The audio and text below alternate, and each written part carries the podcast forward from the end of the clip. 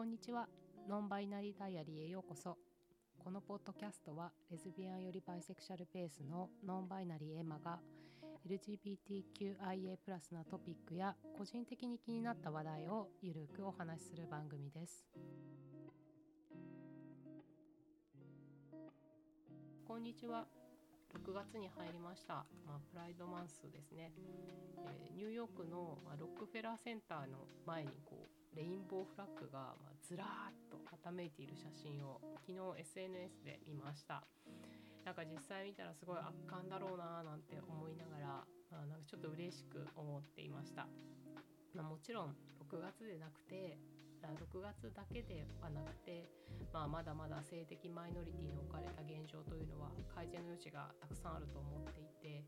まあ、この月だけ騒げばいいっていうものじゃないっていうのはもちろんなんですけど、あ、のそんな日本では、まあ、先日福岡で同性婚の裁判ですね2023年6月9日九州で違憲判決獲得というニュースを聞いてすごい小さな一歩なんですけど、まあ、力強い一歩だなというのを感じています。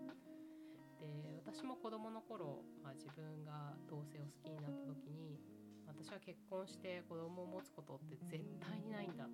ていう風になんか感じた時があって。まあ、高校生ぐらいですとなんか単純に周りの子たちもなんか将来の夢お嫁さんみたいな感じで言ってる時とかが言ってる人もいて、まあ、同じ仲いい子たちが同じぐらいに子供を持てて同じ年齢の子供とか子育てとかできたら楽しいよねなんて言われたりしてなんか私は心の中ではなんか全然そういう未来が想像できなくてそうだねって言ってたけどなんかそういうのは私には絶対に起きないのかななんて思ったらちょっと悲しいのと、まあ、孤独感っていうのが感じたなっていうのがあって、まあ、そういうのも感じたからこそこうなんか私自分はこう一生一人なのかなっていうのをなんか子供の時にすごい感じたっていうのがあってなんか今自分が大人になってたらなんかそういうのはこう自分の選択として一人でいるんだっていう認識があるかもしれなくてそれはそれで別に全然いいと思うんですけどなんか子供の時にその感じたそういう一人感ってやっぱ疎外感みたいなのってやっぱ仲間がいなかったりとか、まあ、コミュニティにつながれてなかったっていうのも大きい原因だと思うんですけどまあなんかそもそも同性同士での婚姻が認められてないっていうのは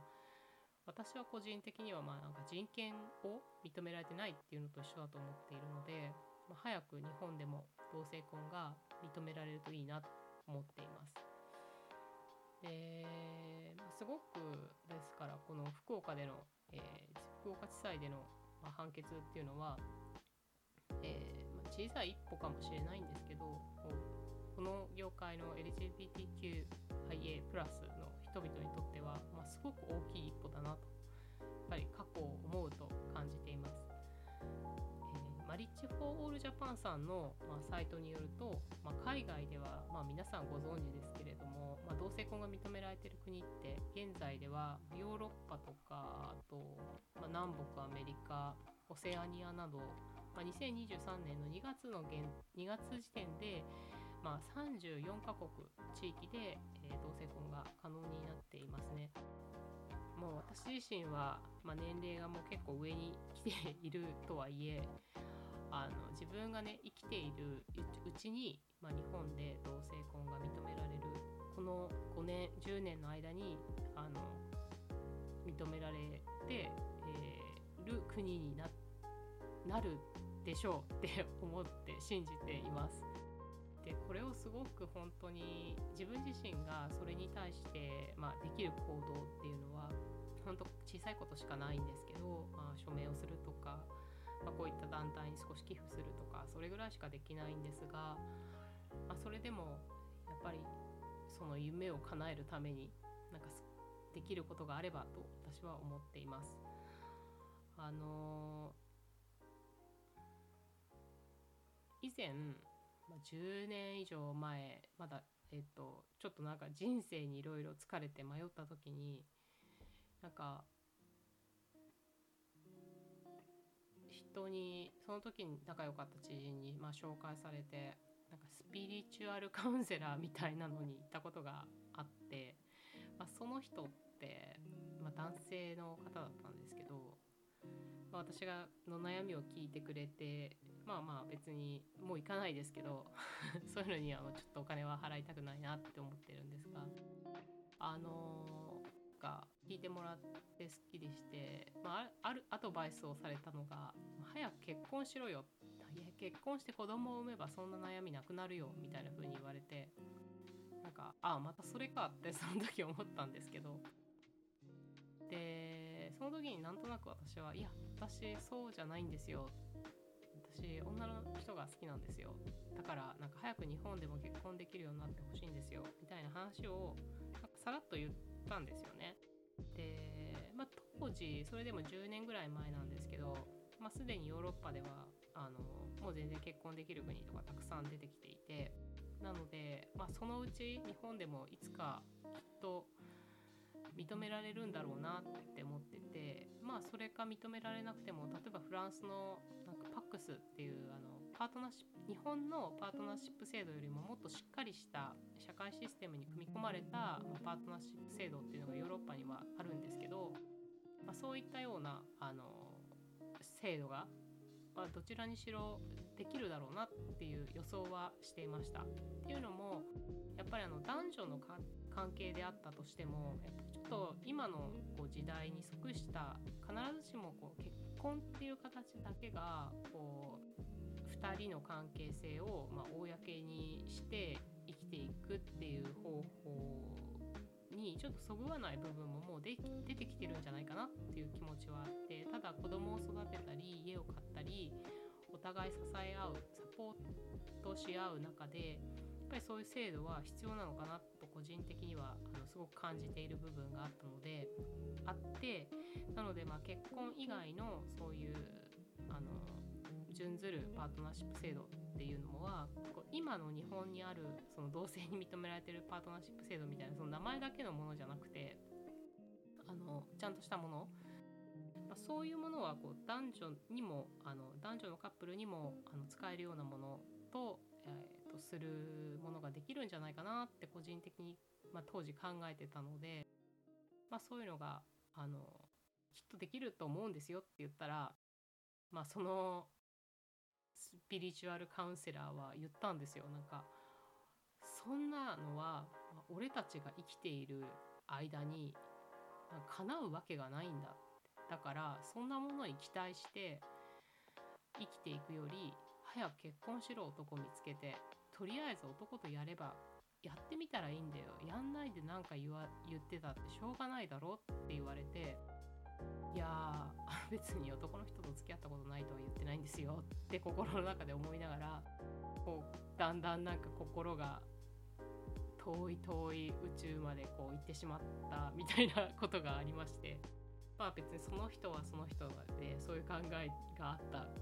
っていうのとまあ私が間違った人に話してしまったっていうだけなんでなんかその人のことを責める気持ちは別にないんですけどあの私はやっぱり自分が生きてる間にどうしてもあのやっぱりこの同性婚日本で認められてほしいっていうすごい強い気持ちがあって、まあ、そんなことを考えながら、えー、最近この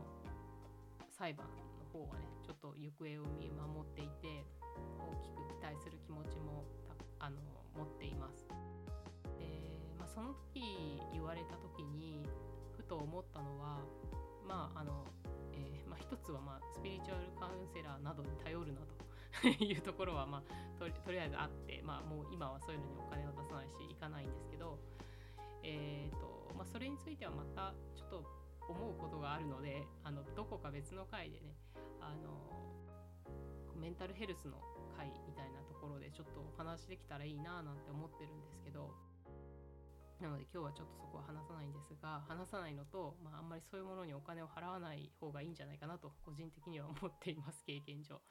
でえっ、ー、とそれはさておき、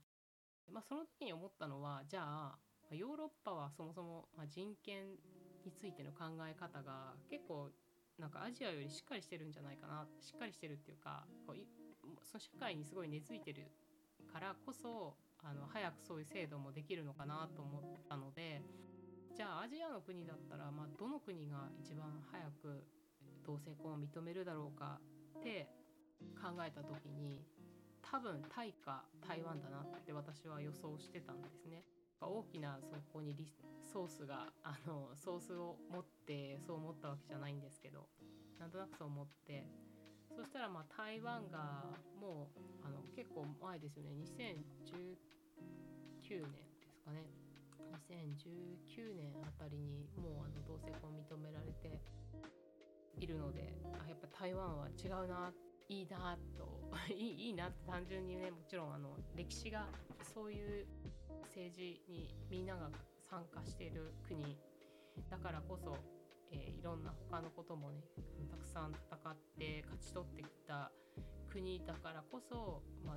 できるんだろうなというふうに、まあ、少しだけ台湾の歴史をの本を読んだりした時に思ったことでもありました。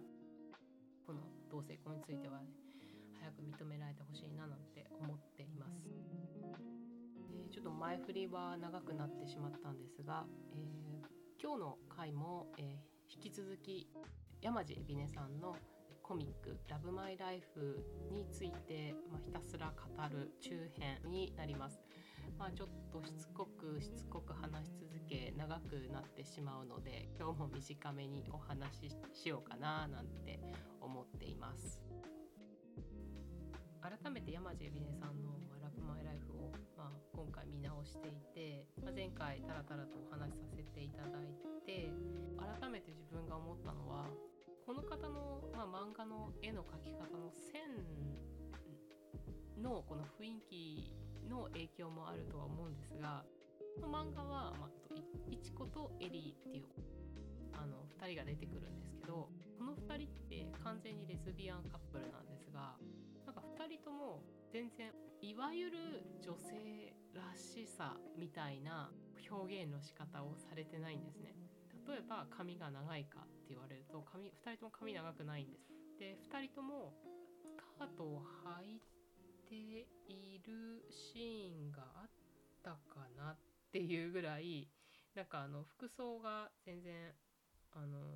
あ1個なんかワンピース着てるエリーがいるんですけどでもそんなになんか女女しいわゆるそういうなんか女性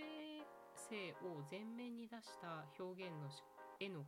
キャラクターの表現がされてなくて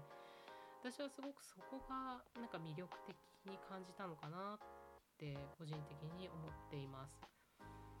特に自分が生きててそこを意識してるつもりはないんですけどやっぱりノンバイナリーのこの意識からするとなんか個人的にもしかしてそこって自分がいつもこう漫画を読んだり映画を見たりなんかキャラクターを見たりする時に感じる部分があるところなのかなってちょっとこの漫画を読みこの回を収録して、まあ、読み返してるにあたってそういうことをかん改めて自分の考えとか感じ方を見返していました。でこの漫画の中でなんかまた見返しててすごくいい面白い設定だなと思ってるのはといちこの、えーと、お父さんとお母さんってそれぞれゲイとレズビアンなんですけどでこれネタバレになっちゃってるんですけどそれぞれパートナーがいて、えー、いちこは、えーと、お父さんにその話を聞かされて結構どどういうふうにかそれを受け止めていいんだろうって一瞬悩む時があるんですけどその時の、えーとまあ、お父さんの、えー、ボーイフレンドに会うみたいな機会があって、まあ、その時に嫌な感じじゃなかったけどなんかこういろいろ考えるところがあるみたいなことをあの言ったりとかっていうすごくこう人間的なシーンだななんて思って、えー、読んでました。なんか人ってなんかそういう複雑な関係とか複雑な、まあ、あの環境に当然なる時もあってその複雑な自分のフィーリングっていうか考えとか気持ちとか感情とかってやっぱりここういうふうに受け止められたらいいなっていう理想と現実としては全然認められないけど認めたいっていう同じだけの気持ちがせめぎ合う時があるなぁなんて、えー、大人になると思う。思うことがきっと皆さんもあると思うんですけどなんかそういうところをすごい表現できててこういわゆるただの恋愛漫画じゃないところがすごく好きです。そのことに対していちこの恋人であるエリーが言った言葉ですごくいいなって思ったのはエリーが言う言葉が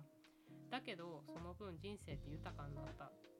たくさんの苦い思いと罪の意識思いがけない幸福感筋を通して小さく生きるより味があるってそういうふうに答えていてあなんかこれってなんか人生のいろんなところでこういうふうに思うことってあるよねなんて 思いながら読み返していてあいい言葉だなこれは紹介したいななんてちょっと思って今回紹介しました。えー、で前回あのさらっとしかお話しせずあのリンクだけ貼ってしまったんですけどこの「ラブマイライフの漫画の中ってあのすごいたくさんの音楽とともに、えー、お話がストーリーが進んでいく形の漫画のスタイルでところどころ、まあ、読んでいるといちこがこの曲大好きなんだって聞いてたりとかあと、まあ、いちこがこうこれは、えっと、自分のママの大好きだった曲ですごく思い出のある曲なんだっていうような曲が、えー、いくつか出てきます。でその、えー、ほぼ全部、えーと、ソウルミュージックなんですけど、えー、そこに出てくるミュージシャン実際いるミュージシャンなんですね。なので、えっと、Spotify の方で、えーと、ラブマイライフの漫画に出てコミックに出てくる、えー、曲を全部まとめた、えー、プレイリストを今回作っています。でリンクの方に前回の方前回はそれちょっと説明するのを忘れていてリンクだけ、えー、貼ってはいたんですけど、えー、今回もリンクを説明欄のとこに貼っているのでもしご興味のある方は聞いてみてください。今回のプレイリスト名って「Love My Life for いちこ and Ellie」っていうタイトルで、えー、作っています。